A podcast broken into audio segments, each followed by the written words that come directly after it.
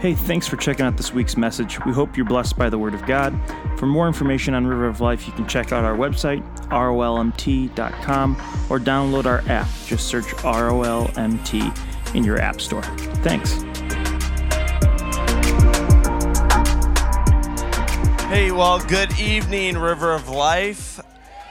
Hey, I just want to say we are so excited for Fly Takeover Weekend. I also want to say if this is your first time, please come back next weekend. It'll be completely different. I promise. I promise. Hey, well, Sierra and I could not be any more blessed with not only the team, but the students that we have. They did an awesome job. I'm sure you saw them as they were. Yeah, please give them a round of applause.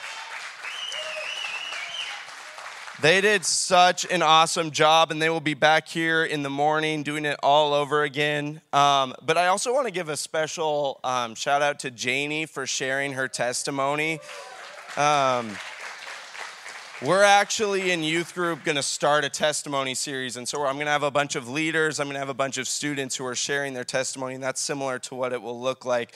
Um, but I wanted you guys to kind of get a little bit of a little bit of a taste of like the youth staff and the things that they go through and that they've been through. We have such an amazing youth staff. We have 13 adults right now that are on our youth staff that serve every single Wednesday that pour into these students. And so Sierra and I are very blessed and we're very thankful um, for the team that God has provided for us. So, um, years and years ago, jumping right in, years and years ago, I went to camp as a leader, and I go to camp every year. I do middle school, I do high school camp, um, but this was many years ago. I went to camp, and I went to camp with this particular student. And these students, when they go, I tell them I love playing basketball. Okay, so I they have like staff ball, which means it's just adults, and I go play every single day because I love playing basketball.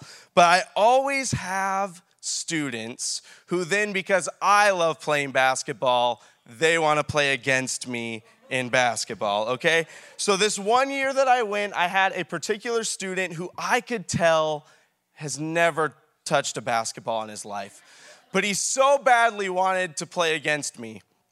And so, um, I remember, I remember thinking about it and go, and he like days, he was like, We're gonna play basketball one on one, you and me. Like, he was like in my face, he was ready. And I was like, Okay. And so, um, so anyway, so I end up, I end up going into this game and I really just feel like I need to let him win. And it went against every single competitive bone in my body to let him win. But I let him win, and still to this day, I get texts, I get call. Like he will let me know that he beat me in basketball that one year at camp, however long. I'm not going to name names because they might be watching on live stream. All right, all right. His name was Logan Ton. No, I'm just kidding. It was not. It was not my little brother. Um, however, Logan, all growing up, he knew how to get me to play basketball with him. See, he would always start out and he would go, he'd go, hey, uh, Hunter, do you want to play basketball? And I'm like, no, not like I would always be busy doing something. And then he would know if he taunted me, if he started going, well, I understand. I wouldn't want to get kicked, my butt kicked by my little brother either. And he'd start doing things like that. And then all of a sudden, I'm putting on my basketball shoes and we're going outside to play, right? So ever since I was little, I've always been a competitive person to the point where I remember growing up, I played t ball, I played baseball, and I remember this particular year, it was the end of the season.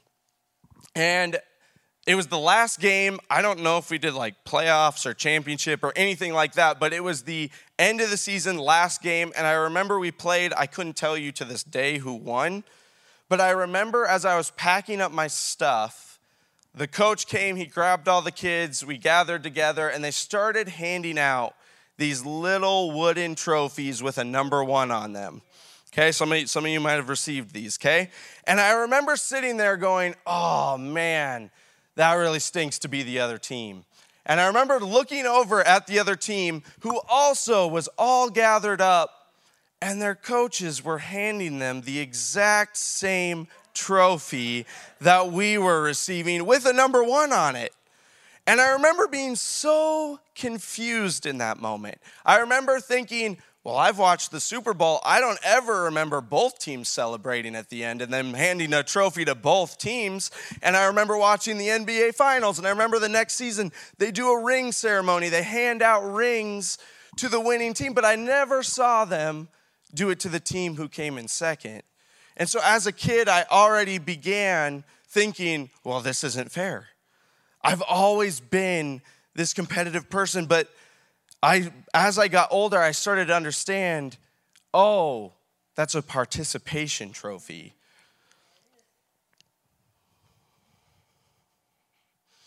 So the verse that we're going to talk about tonight is 1 Corinthians 9, and it's verses 24 through 27. And if you want to turn there in your Bible, we'll pretty much be talking about this set of verses for the rest of the evening. But it said, this is Paul talking, and he says, Don't you realize that in a race, everyone runs, but only one person gets the prize? So run to win. All athletes are disciplined in their training. They do it to win a prize that will fade away, but we do it for an eternal prize. So I run with purpose in every step. I am not shadowboxing. I discipline my body like an athlete, training, to, training it to do what it should. Otherwise, I fear after preaching to others, I myself might be disqualified. So, I have been praying. I've known about this that I was that we were going to do youth takeover and things like that. I've known for a little over a month, and so in staff meeting we do a weekly devotional. And Stacy in Star Valley is now in on our staff meeting, and so she actually had a devotional now a couple weeks ago. And so actually, if I could get that back camera right on me, I need I need to I need to let Stacy know something. All right, Stacy, I just want to let you know I am not stealing your devotional. I promise I am not stealing it. I have had this on my heart for uh, well over a month. So uh, when they when they go live tomorrow, uh, hopefully uh, we're we're all good there. I'll see if I get a text from her. Okay. Back to this verse. Paul is telling us that everyone runs in this race, but only one person gets the prize. So in other words, this race there is no participation trophies. So run to win, Paul says. When I was reading this verse and I was and I was breaking it down, I just had this funny thought come to my head and I began wondering what if for Christians, what if only one of us could receive God's grace, His love, His mercy. Now, that's not what this verse is saying, but I just began to think in my own life what if that were the case? How much would my life change if I knew only one of us could get to that finish line? How much time would my how much would I spend my time differently if I knew only one of us could do it? What if Paul is challenging us to run the race like only one of us could win it. Now, I haven't watched a lot of races. I, I love sports. I watch a lot of sports, but I haven't watched a lot of races. But I have gone to races that students have invited me to, whether it's track or cross country or things like that. And I've gone and watched students, and I, as I was writing this message, I began thinking, what if I went to a race that a student invited me to? And as soon as the race began, I watched as people took off sprinting. There were people who were running. There were people who were jogging. But then, what if my student that I came to watch began walking? I was, and I was thinking of it, and, and as I got to the end, I went to see them finish, which obviously would have taken way longer than everyone else. But if I got to the end, and all of a sudden they handed the trophy to first place, and they handed that same exact trophy to my student who walked the race. And they turned to me and they said, Well, everyone gets a trophy for participating. That would take the joy out of watching the race, but it would also take the joy and the accomplishment of finishing the race.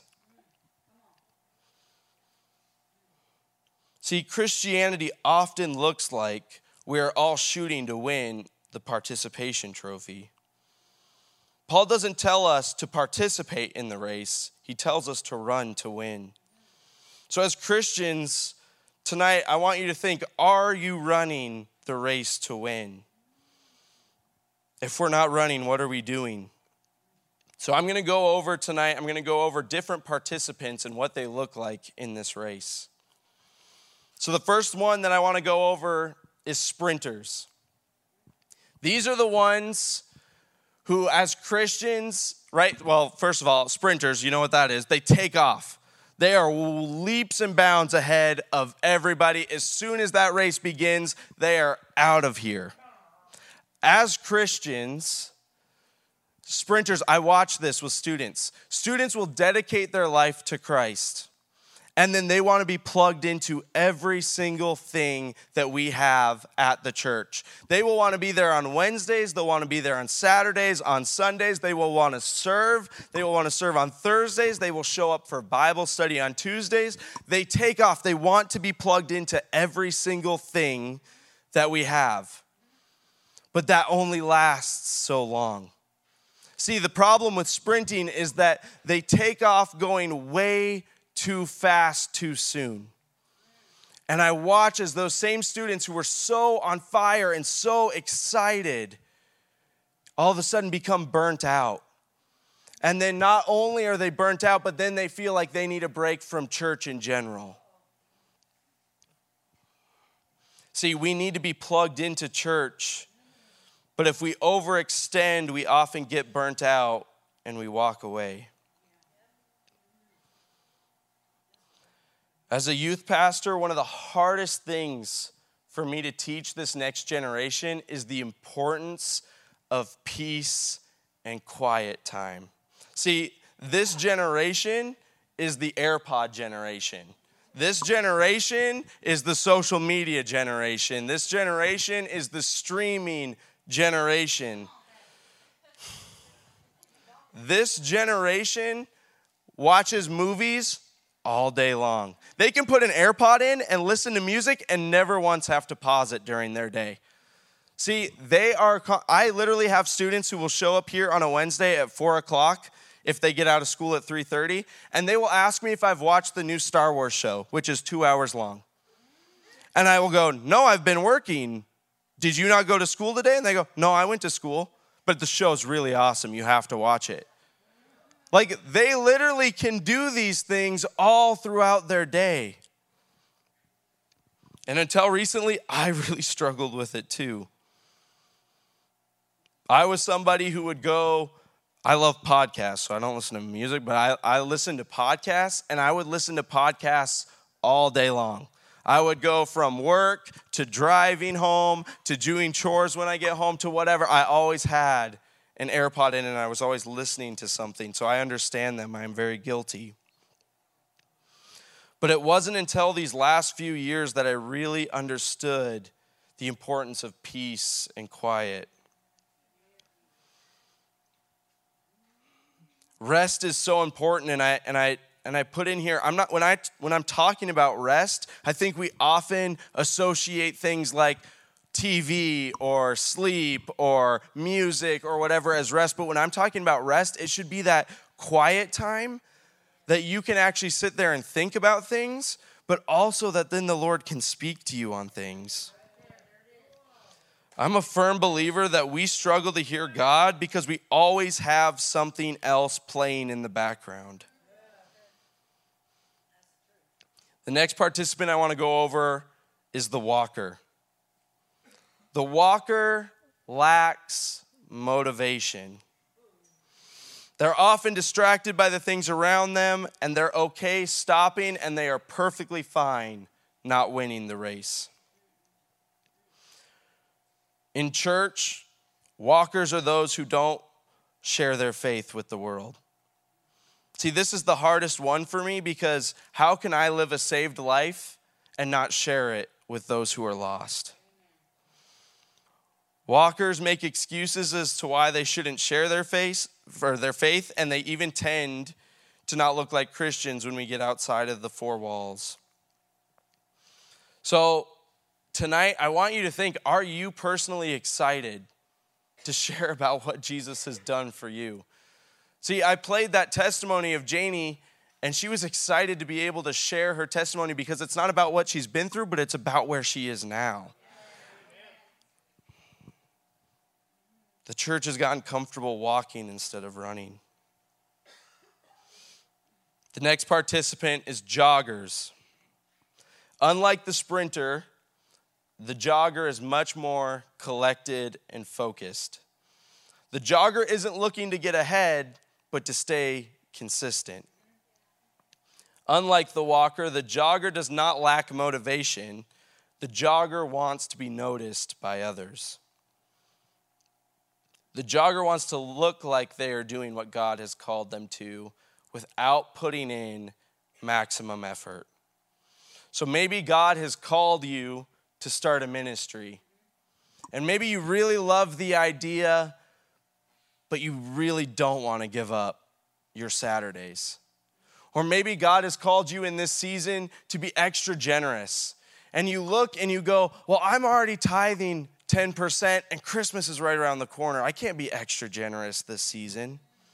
See, joggers keep pace, they keep consistent, but it doesn't cost them anything. They're at church most weekends, they're tithing, they are mostly involved, but they can't take that extra step to be all in on what God has for them. Our final participant is the runner. This is what Paul is talking about. Paul says to run to win the race. See, the difference between a sprinter and a runner is stamina. The difference between a jogger and a runner is intensity. BetterHealth.gov says the difference between running and jogging is intensity. Running is faster and demands more effort. The difference between a walker and a runner is motivation. We are called to be runners. In order to run a race, it requires us to be intentional. And I was thinking, if, if I were going to run a race, what are the things that I would need in order to run a race? Right? And so I started listing things down, and number one, training. Probably shouldn't show up the day of the race having no training whatsoever. But the second thing is, you're gonna need to probably be dieting or eating healthy somewhat, right? You probably shouldn't eat a bunch of pasta and then go try to run, right? That's not gonna work out very well. You're gonna need to stay hydrated. That's a big one. But then the last thing that I was thinking about is we need accountability and support, right? Those people often have somebody who is constantly checking in with them, or they have those family members who they know are going to be at the finish line the day of the race cheering them on. So, just like if we were to run a race, we have to have those essentials. As Christians, we have essentials for our race. So, how do we train? The first thing I have is self discipline. Angie actually wrote an awesome devotional. So, Angie, I'm not stealing your devotional either, I swear. Um, but go and check it out because it's really good. But when I was thinking about this idea of discipline, I, I began to think of all these athletes in my head, and I really believe the difference between an athlete and the top athlete is their self discipline. Michael Jordan was said to have spent six to eight hours in the gym six days a week, shooting about 500 shots a day. For those who don't know, he won six NBA uh, titles. He was he was a de- he was pretty good. Yeah. Tom Brady, who is still playing, I don't want to talk about him either, but we're gonna. All right, I know. I'm sorry. I'm sorry. Okay, but during the regular NFL season, I looked up his whole routine. It is insane to me. It, it's too much. But he wakes up at 6 a.m., has to drink 20 ounces of water. Then he has a pre workout. Then he has two hours of workout. Then he has a post workout. Then he studies film for two hours. Then he goes to his actual practice with the team. Then he has a workout after that. Then a post. Like his it's it's too much. It's too much, but he has self-discipline. Right? He's still playing. He's 45. He's won 7 Super Bowls. We all dislike it, but here we are, all right? Last one, Michael Phelps. He would train 365 days out of the year. Every day. 6 hours every single day. Bonus, he had a 10,000 calorie a day diet. So if you're interested in getting to eat 10,000 calories a day, all it takes is training, six hours a day. So you're in. But he ended up winning 28 medals, 23 of which were gold. See, these athletes were disciplined, they wanted to win their race. So, how is it as Christians that we can have self discipline? As I began to think about this, I thought about if you were to have a bad day at work, like it's just one of those days, we all have them, and you were to go home, is the first thing you reach for the remote? Or is the first thing you reach for your Bible? See, you're also gonna have tons of opportunity to go hunting or to go have family over or to go camping or to do whatever on the weekend do you choose to miss church or do you choose to come to church? I said earlier that we have to be intentional in order to run this race, but we have to be intentional and have self discipline, and there's a difference. Intentionality is putting something on the calendar, while self discipline is making sure you show up to your appointment. Intentionality is buying the gym membership, Self discipline means actually going to the gym that we pay for. Intentionality is buying the Bible, self discipline is sitting down and studying it. So, what are the areas that we need to have self discipline in? We need to have self discipline in prayer and worship outside of here. Prayer and worship should not only take place here in your life, in order to run this race, it should be every day at your home, at your work, in your car.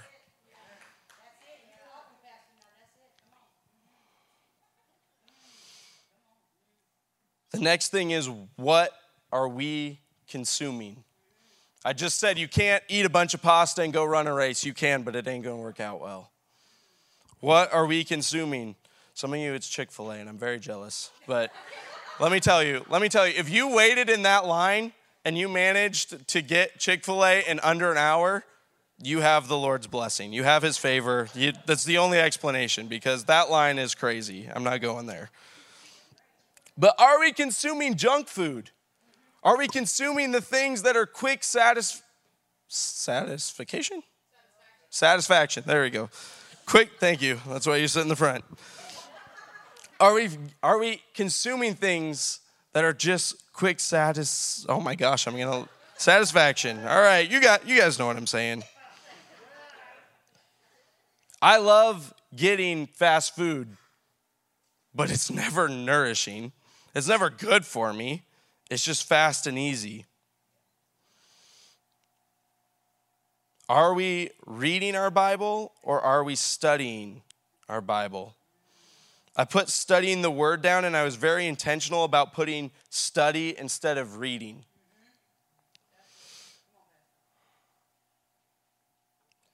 I've been sharing this in youth group because this is something that's personally helped me. But in youth group, I told them that over this last year, I've changed the way that I study my Bible. See, it used to be that I would read my Bible and, you know, that was great. But my issue was that I constantly lost focus the words would float off the page. I'd be thinking about what I'm going to eat for dinner, or I'd be thinking about things that are going on later in the week, and I wouldn't actually be getting what I needed out of my reading. So I told them that I actually have eight different highlighters, and every one of those, every one of those colors is a different thing for me. So like one is wisdom, one is faith, one it's just like that. So that way when I read, I'm actually thinking about what does this verse mean? What is it that the Lord is speaking to me? What is it that I am getting out of this reading time? And for the record, I'm colorblind. So if I can do it, you for sure can do it.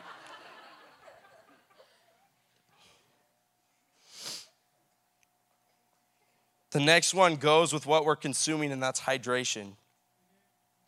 Along with what you have to be careful of consuming, you also have to be hydrated. You never want to deprive your body of food and water, so why would we deprive our souls? Jesus says in John 4 13 through 14, He says, Anyone who drinks this water will soon become thirsty again, but those who drink the water I give will never be thirsty again. It becomes a fresh, bubbling spring within them, giving them eternal life. The living water, Jesus Christ, and the written word satisfy the hunger and thirst of our souls. The next one is accountability. Who is it in your life that checks in with you? Who is it that you feel comfortable being vulnerable with? Because as Christians, we all have to have somebody. It can't just be we come to church, but we don't talk to anybody. We have to have accountability as Christians. We have to have somebody who comes alongside of us in our time of need.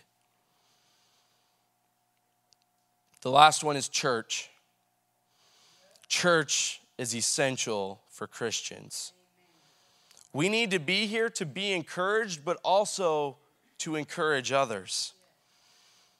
Pastor Jason's really been hitting on not missing church the last couple weeks, and I've been going through old sermons of my grandpa's, and he, this was back in 2004, he was literally giving a challenge to the church to not miss church for hunting season. And I literally, I, I heard that whole, I'm not somebody who hunts, so it didn't affect me that way, but I was thinking about how much more excuses we have 18 years later than they did then. One of the biggest excuses is, well, I'll watch on live stream. For the record, I put a lot of work, Seth puts a lot of work into the live stream. It's if you cannot make it, that's what it's there for. Not as, well, I'll just stay home. No, no, no. We've created it for Star Valley, for Malawi, for these places who this is their home church. If this is your home church, you should be here with us. It's important. So, going back to our verse, so run to win. All athletes are disciplined in their training.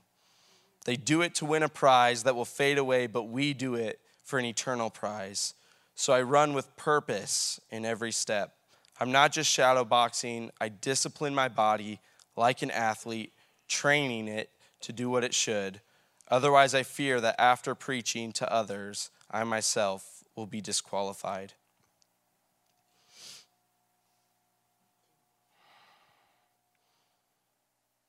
I run with purpose in every step. This is our intentions. Discipline my body like an athlete. This is church accountability, studying the Bible. Training it to do what it should our prayer, our worship, our self discipline. Then at the end, Paul is saying that if he doesn't do this, he fears he will be disqualified from the race. I, when I was writing this message, I had this image come to my head. And it was at the end of this race, and I'm, I see the finish line and I'm running. And, and as I cross it, I feel all of this peace and relief and accomplishment. I accomplished the race. And I turn around to greet others as they are coming across the finish line. And as I turn around, there is no one crossing. When Paul is talking about losing the prize, he's not talking about his salvation, he's talking about his privilege of telling others about Christ. If we run this race without sharing our faith, we are running this race wrong.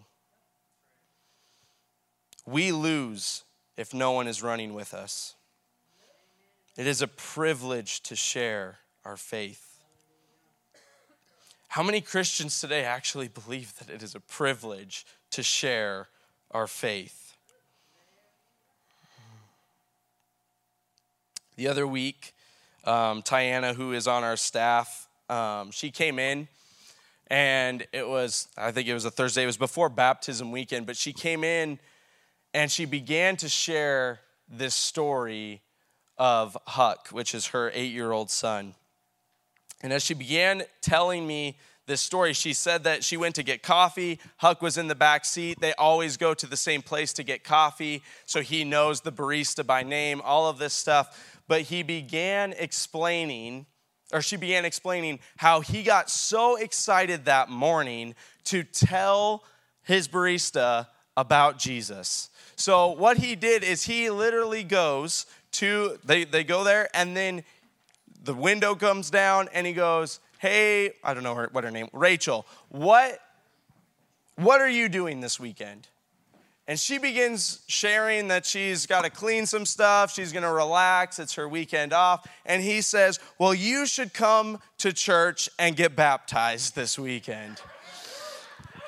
And then he begins to ask her, Do you know what baptism is? And she goes, I do. And he, he decides he's going to explain it to her anyway. So he begins explaining baptism to his barista. He was just so excited to tell her about Jesus. In Matthew 18, Jesus says, I tell you the truth, unless you turn from your sins and become like little children, you will never get into the kingdom of heaven. When I heard this story from Tiana talking about Huck and how he was not afraid to invite someone to church, but he was just so excited. See, he had the faith that God would do something for her and that she would learn to love Jesus just like he had learned. I think sometimes as adults we overcomplicate it. I was trying to think if if any of us were to go and try to share our faith with with this same barista, we might do this thing where we're like, well, if you're not busy, it's no pressure. And if, if you're by chance available, then we would love it if you'd come. Oh, actually, it's baptism, so that might be a weird week for you to come. Maybe the week, oh, there's a guest speaker. So maybe in two weeks from now, if you're available, it's no pressure at all, not a big deal, but if you could come. But see, Huck, he goes, What are you doing this weekend? As this, as this eight year old, he knew how to share his faith. See, I truly believe that Huck one day wanted to watch his barista cross that finish line. It's a privilege to tell others about Christ. Oftentimes, we are more worried about them being offended than their eternity.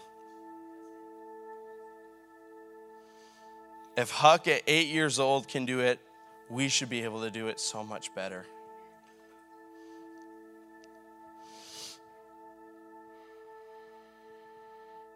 So at the beginning of this, I had Janie's testimony video play. I explained that we're going to be doing this in youth group, but as I was writing this message, I really began thinking how important it is for these students and leaders to practice writing out their testimony. As Christians, we should be ready at any moment to share our faith, our testimony with anyone. But the other part of that is as Christians, we need to be hearing the testimonies of each other. We need to be knowing what, what others went through and where they are now. Because I don't know about you, but I watch a video like that and it inspires me and it reminds me of how much God is doing. We need to share our faith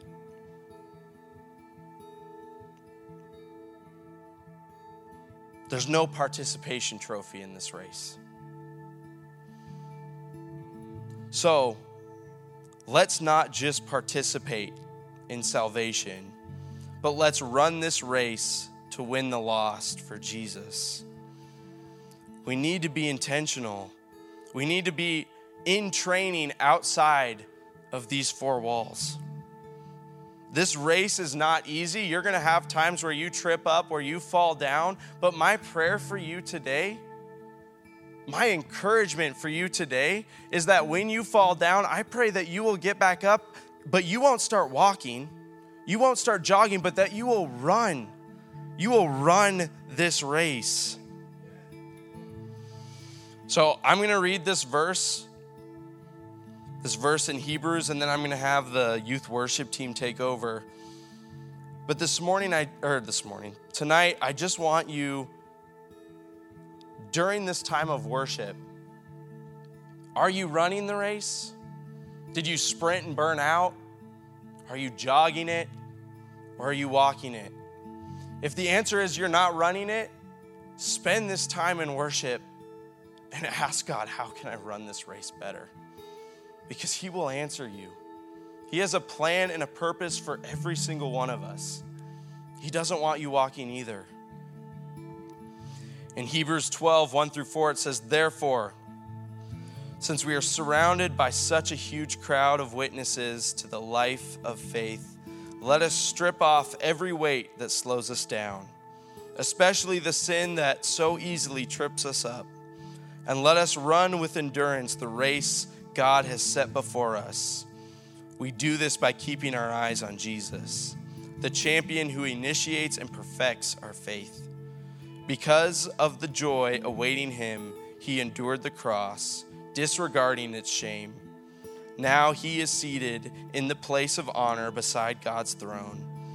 Think of all the hostility he endured from sinful people then you won't become weary and give up. After all, you have not given your lives in your struggle against sin. Let's worship together.